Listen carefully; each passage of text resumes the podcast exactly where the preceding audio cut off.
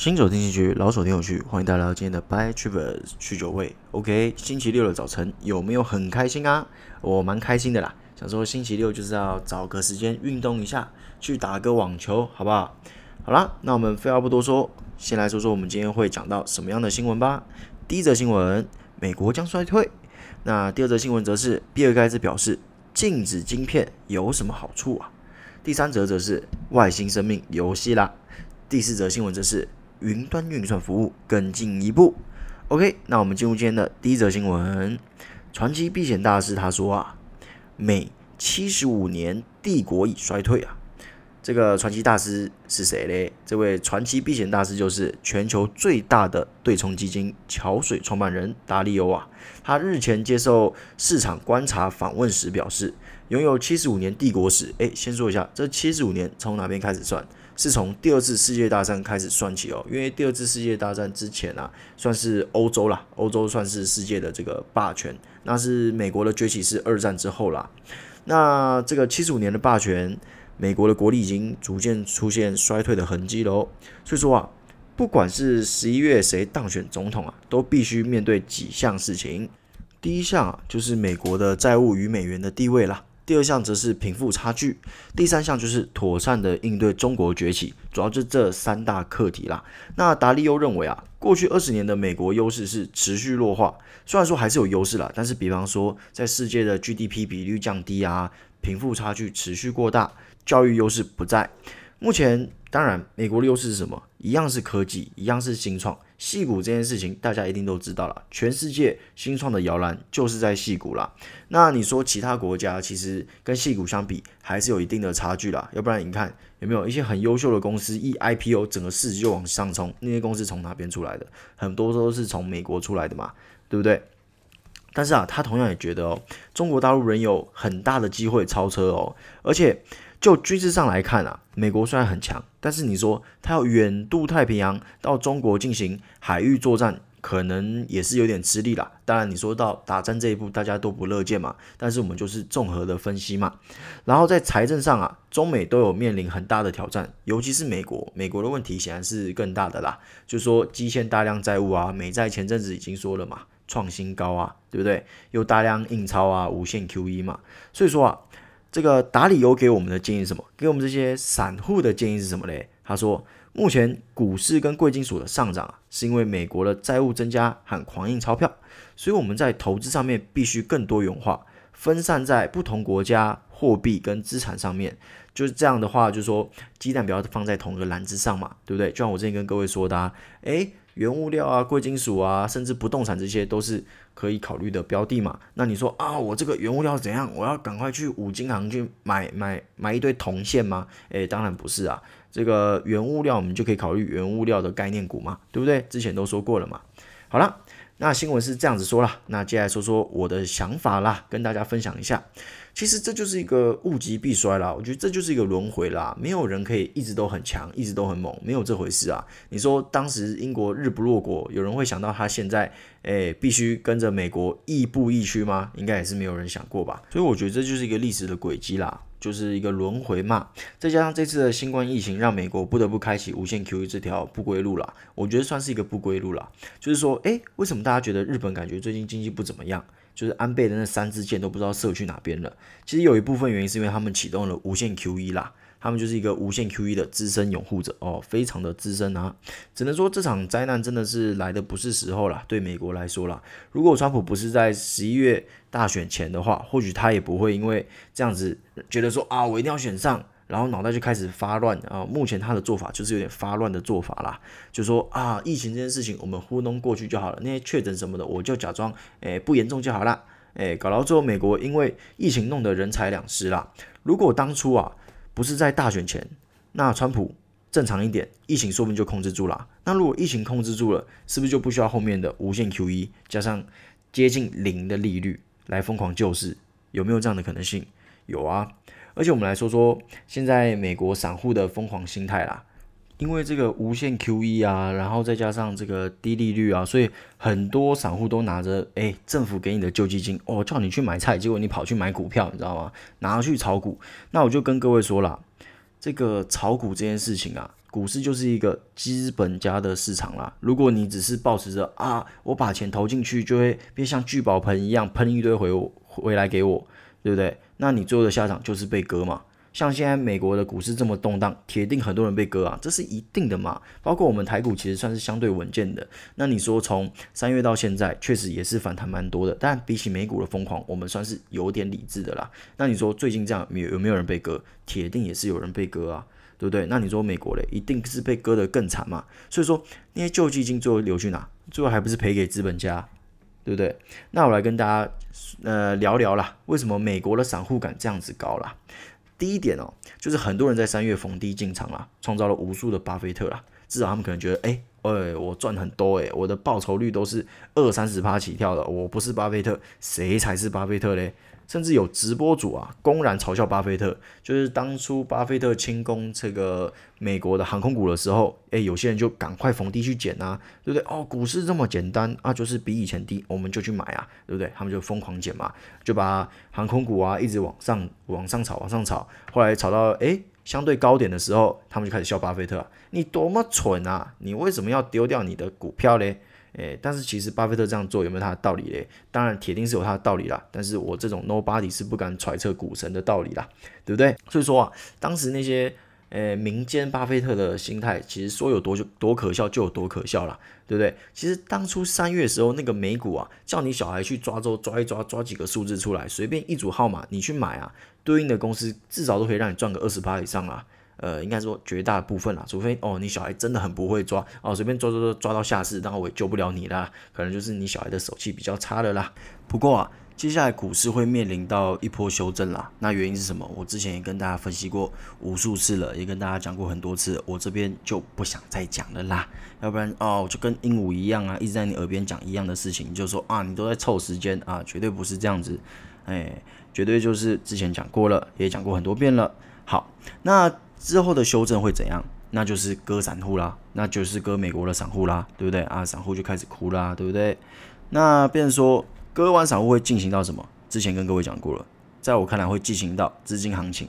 那资金行情跟三月的那波行情差在哪边嘞？诶，大家都会说啊，明明都是资金行情啊，对。但是在我看来，不一样的一点就是，股市在散户被杀爆了之后会回归理性，就说啊，有了痛才知道啊，原来不能这样子搞。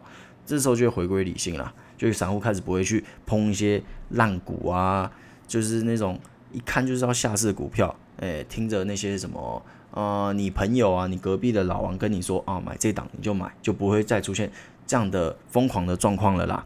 那这样的资金行情嘞，就会是理性的，那就会回归公司的基本面，就变成说，哎，大家可能会开始往趋势啊，往一些基本面良好的公司去做一个投资的动作。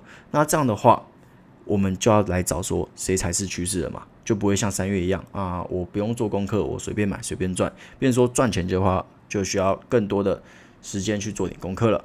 好，那这是第一点啦。那第二点是什么嘞？第二点，散户的心情就是啊，反正公司不是公司啦，反正政府会照顾我的啦，反正大跌政府都会进来挺股市啊，我为什么要怕嘞？对不对？三月的时候，散户就是这样啦，一直这样的心情，应该是一直到现在啦。反正只要一出事，川普投顾立刻出来喊几句精神喊话，股市就上来了嘛，随便买随便赚啊。但就像我跟各位说的啦，接下来的资金行情跟之前的抓周行情是不一样的啦。FED 之前说过了，也没有新招啦，要怎么救你？对不对？现在你们的胃口这么大，要怎么救嘛？对不对？再加上啊，这个选举选完了。诶，政府对股市的压力可能就不会这么的大。诶，为什么？我选举选完了，我管你股市怎么样，只要大企业不要出事就好了。你散户的死活关我屁事啊，对不对？啊，你那边自己爱买烂股，我为什么要去救你？啊，你说啊，FED 不是开无限 QE 吗？对不对？那这样子就会去买一些很烂的公司债啊，像三月一样啊。其实跟各位报告一下哦，FED 在三月开始这个开无限 QE 的时候，他并没有一直买烂公司债哦。真的没有哦，那些是散户自己幻想出来的哦。所以说，其实最近很多烂公司债都回归基本面了，就是说潮水退了嘛，对不对？大家发现哇，我本来买这些烂债就是要倒给 FED 的，我买这些烂股就是要倒给 FED 的，发现联总会也不是傻子啊，对不对？哦、呃，你你买我就要接啊，没这回事，也没有买嘛。所以说后来散户发现啦，啊，FED 都只是去买那些很有价值型的股票，他们觉得被框了嘛，所以说那些股票又跌回来嘛，因为没人接啊，这就是一个呃供需原理嘛，对不对？所以说总而言之啊，在我来看啊，散户这个心态反而让之后应该说之后会让美国的贫富差距又更大了嘛，因为什么？这个政府给你的救济金你都拿去炒股了，啊，你炒股完，哎，又被割了，那结论是什么？等于说政府把救济金给了那些有钱人嘛。那就某方面来说，贫富差距又增大啦。而且之前跟各位报告过了，美国增加很多很多散户哦。那些散户怎么来的？我觉得很大一部分是因为有救济金，有钱的啦。救济金比他们原本赚的更多诶。再加上三月到这个最近到应该说到之前的高点啊，散户赚多少啊？有没有？很多散户都变巴菲特了呢？那他们的心态是什么？当然就是继续买，继续赚啊。那尝到这个甜头有那么好借吗？也没有啊。我当初初入股市的时候也是，诶，有一点点小的成就之后就开始啊，哦，我就是要投资，我就是要乱买啊，最后就很惨嘛，对不对？后来学会看趋势，学着做功课才比较好一点的嘛，对不对？再加上啊，开了无限 QE，让美元的价值下降，低利率也压制了货币的力量。总的来说啊，选举加上川普，再加上现在新冠疫情。等于衰落的美国啦。不过，先跟各位说一下啊、并不是我咬死说啊，美国再见喽，拜拜美国，拜拜 America，绝对不是这样子。美国的实力还是摆在那边哦，所以你不要呆呆的跑去看空什么美美股 ETF 哦，我保证你怎么死的都不知道。就像我跟各位报告的，之后的资金行情还是会有啦，所以美股绝对是短空长空，呃，不，短空长空而不是多空嘛，是短空长多。对不对？最近可能会比较动荡啦，但是长线还是看好啦。实力就摆在那边啊。啊，你如果真的听了听完我讲的话，哎，听到前面就卡掉啊，跑去哦，我要赶快去看空 ETF，我要看空谁谁，看空道琼，看空纳斯达克，我保证你怎么死都不知道，真的。好，各位，那如果美国正在衰退的路上，那哪一个国家就在起飞的路上？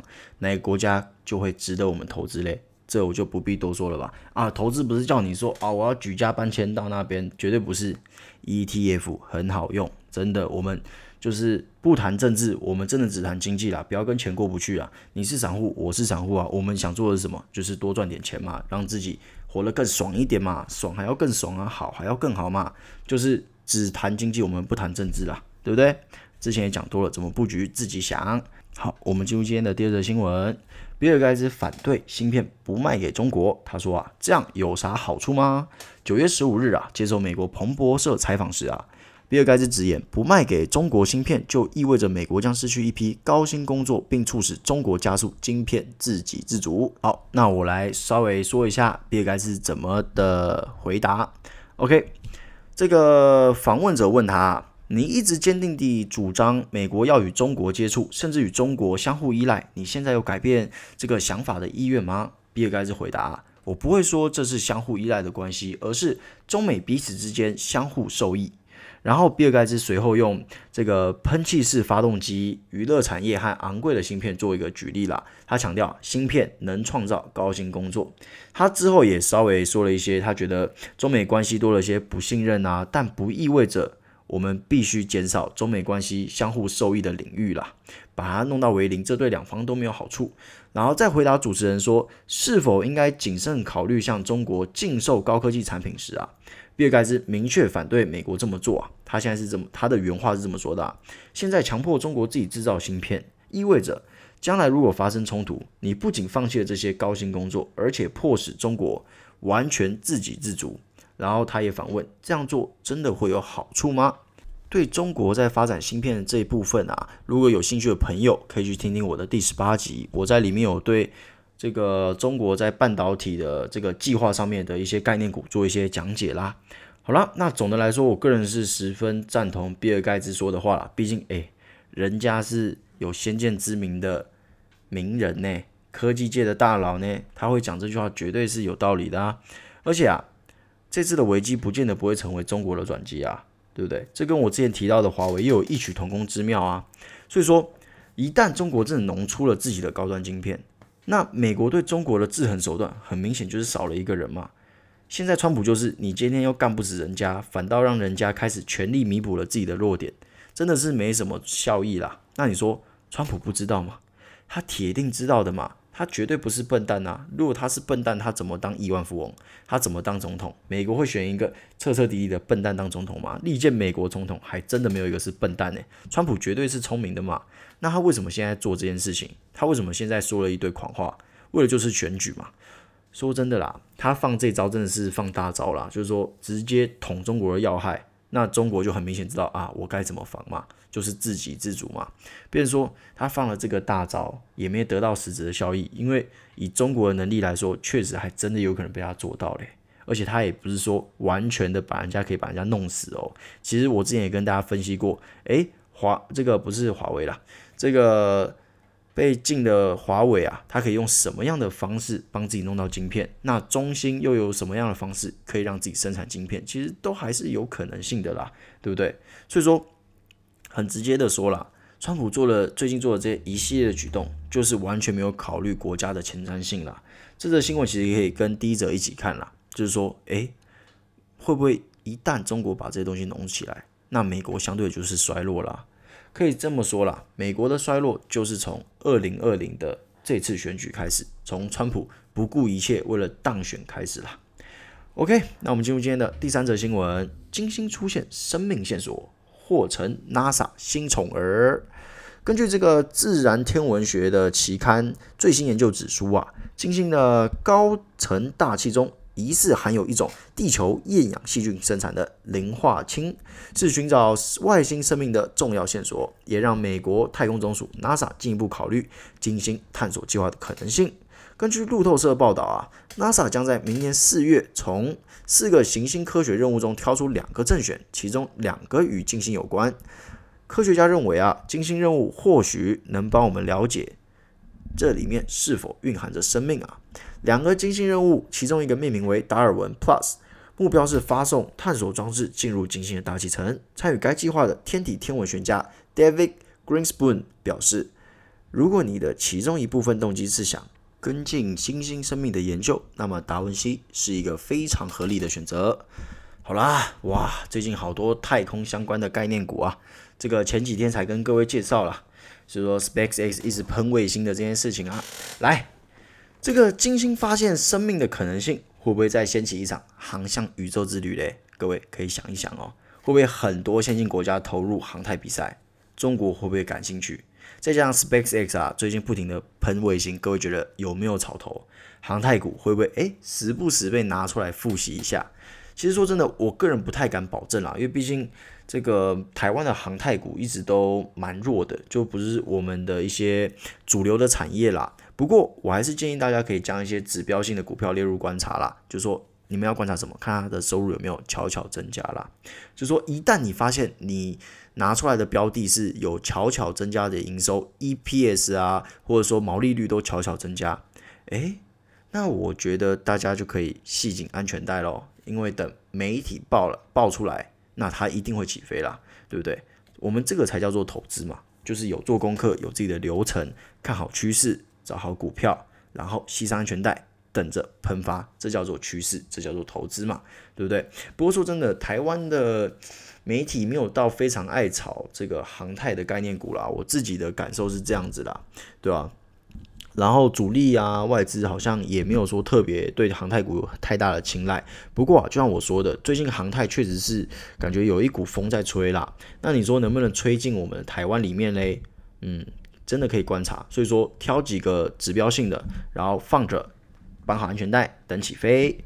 OK，好，那再来是第四则新闻。第四则新闻就有趣啦。阿里云栖大会发布首台云端电脑无影。阿里巴巴集团旗下的阿里云在第十二届云栖大会发布一系列的创新产品，其中亮点之一就是阿里云的首部云端电脑无影，机身约一个巴掌大，重量六十克，若约一个鸡蛋的重啊，却能透过后端的云端技术提高性能。运算能力，用户只需把无影连接至一般的电脑荧幕，就可以随意的使用阿里云海量的云端运送系统，并按其订购的模式啊，或实际使用这个云端的使用量做收费啦。那阿里云的智能总裁张建峰表示啊，希望云端电脑能够协助大众随时使用强劲的云端运算能力，以便使用户执行一些呃可能会需要的繁复工作啊，比方说影片剪辑、动画渲染或软体开发，甚至一些线上客服等啦，都可以在这个巴掌大的云端电脑上完成。好了，各位，呃，其实我之前就有听过类似的技术。大概在哦，蛮久之前哦，可能两年前就有听过类似的概念这样子。那我当初就一直觉得，哎、很看好，很看好，很看好。哎、这是很厉害的东西耶！以后我们电脑就是一个巴掌大，然后哎，你随便去买个荧幕，也不用说多高端，你就是买个电脑荧幕，然后你就一台电脑了，就这么简单，就这么的轻松，对不对？然后你也不用说啊，我还要去配什么配什么配什么，然后到处去问，你只要上网 click click，选说啊，我要。诶，几 G 几 G，我的显卡要怎样怎样，然后就跑这个云端的机台就好了。诶，这是非常方便的啦，对不对？但是其实说真的，你说它的普及化会很快吗？当然，在五 G 的加持下啦，我是觉得普及化速度绝对是比以往都还要快啦。你说它的可能性绝对是比以往都还要大啦。但是我觉得它还是要面对几项问题啦。那第一个问题就是说，因为五 G 啊，之前跟各位说过了。五 G 在城内才比较有显著的效果，你出了城外，就是到一些比较荒郊野外啊，你五 G 可能就没有办法了。那变成说，哇，我今天买了一个云电脑啊，我只能在城市用。我今天去外婆家，我我我就变成原始人了，呃，不能这样嘛，对不对？那其二是治安问题啦，就说你现在想要一个人爽一下的时候，对不对？诶，有时候我们这个男生都有 private time 嘛，这时候你悄悄的打开你的低潮。诶，你就悄悄的发现，全世界都知道你的口味是什么啦，全世界都一览无遗了啦。不过我觉得这也不是很大的问题啦，因为我相信一定会有替代方案啦。比方说什么随身充啊，呃，不是随身充，随身碟啊之类的，肯定会有替代方案啦。所以治安问题恐怕不会是最大的问题啦。我个人觉得利益问题恐怕会是其中一个蛮大的问题啦，因为这种大规模的转变哦，绝对不是一触可及的啦。那你问我说，诶，那请问要多多久啊？要几年？哦，如果我给你一个数字的话，那我就在 bullshit 你啦，因为我不是学这个的专业，我无法跟你说一个很明确的时间点，这我无法啦。不过我以一个趋势学习者来看哦，我觉得传统电脑的供应商啊，绝对不会傻傻的被打嘛，这一定要经过一个媒合期，一个过渡期，才有可能彻底的转变成说，哦，我以后只要一个巴掌大，我就变成一台电脑。不过我个人还是非常看好这个趋势啦。真的，我觉得这未来一定会成为一个趋势。不过，我觉得它不会是一个，诶，比方说，哦，这些概念股你今天买，然后过半个月，不过一两个月就开始，哦，因为这个事情而大涨。我觉得也没有那么快啦。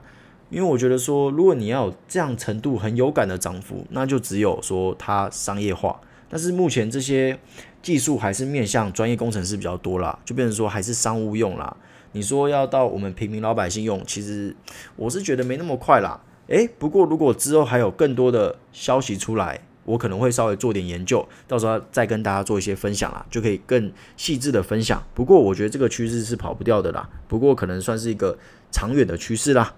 OK，那今天的新闻部分就到这边为止喽。那进入我们的本日操作时间，也是大家最期待的。诶，我的股票怎么样了嘞？啊，好不好？一样跟各位报告一下啦。我手上的持股基本上，嗯，小绿小绿，但是没什么太大的动荡。你说这跟四巫日有关吗？我是觉得不见得啦，因为那是美国的期货结算嘛。我一直觉得这个四巫日就只有名字比较可怕，其实它本身没有很可怕啦。就是说我自己，因为我没有玩期货，我没有办法跟你说期货怎样怎样怎样怎样。不过我有看这个国外对四巫日的一些研究，那基本上。影响是不大啦，就名字蛮吓人的啦，哇，四五日呢，对不对？那所以说我这次的涨跌幅，我觉得跟四五日是没有关系的啦。那一样，老话一句，我觉得东西都还在趋势上，主力都还没有走，所以说我之前跟各位提到的，我投资的那几大概念股、几大产业，我基本上还是一样不动，好不好？有做调节，一定会跟各跟各位报告一下啦。就是我的心得一定是是 real 的嘛，我不会说。啊！我偷卖这个，然后不跟你们讲说哦，我持续看好这边装死，我持续看好，绝对不会，我绝对不会干这种事情啊！我开这个频道就是跟各位做一个学习嘛，你学你的，我学我的嘛，互相成长。那你觉得我有剥削的地方，也欢迎指正。好，那今天的 By Chivers 就到这边为止喽。那希望大家可以有个美好的假期，那我们就明天见，拜拜。